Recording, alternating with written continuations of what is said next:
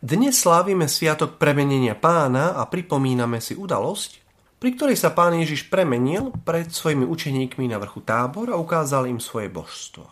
Doslova ako píše evangelista Marek. Jeho odev zažiaril a bol taký biely, že by ho nejaký bielič na svete tak nevybielil.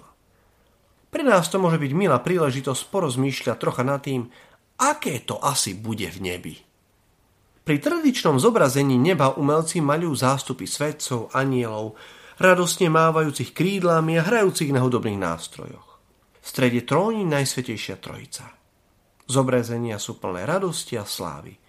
Samotná Biblia opisuje nebeskú radosť ako hostinu s vyberanými jedlami a vynikajúcimi nápojmi.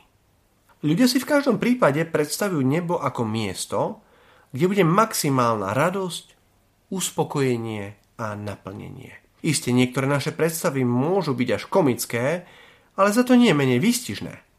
Sami si dokonca môžeme myslieť, že tam budeme robiť veci, ktoré nás naplňajú tu na zemi. Musíme však prenechať priestor pre prekvapenie.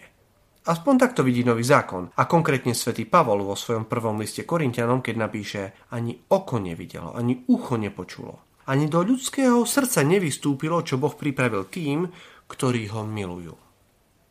Naše predstavy však stále môžu byť infantilné a nezrelé.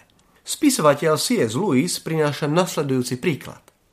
Predstavme si, píše, že malému chlapcovi začneme vysvetľovať, ako radi sú manželia sami, ako ich to naplňa, keď vo svojej intimite môžu prejaviť jeden druhému svoju lásku.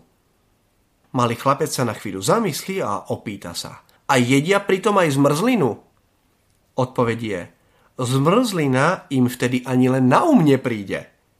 Sklamaný malý chlapec na to povie. Tak to určite nemôže byť zaujímavé.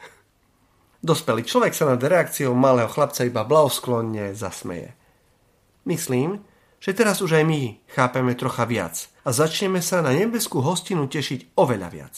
Sami ani nevieme, aké budú naše skutočné túžby a priania. V každom prípade však budú naplnené láskou a všetci teológovia sa zhodnú na tom, že v nebi budú všetky naše túžby splnené.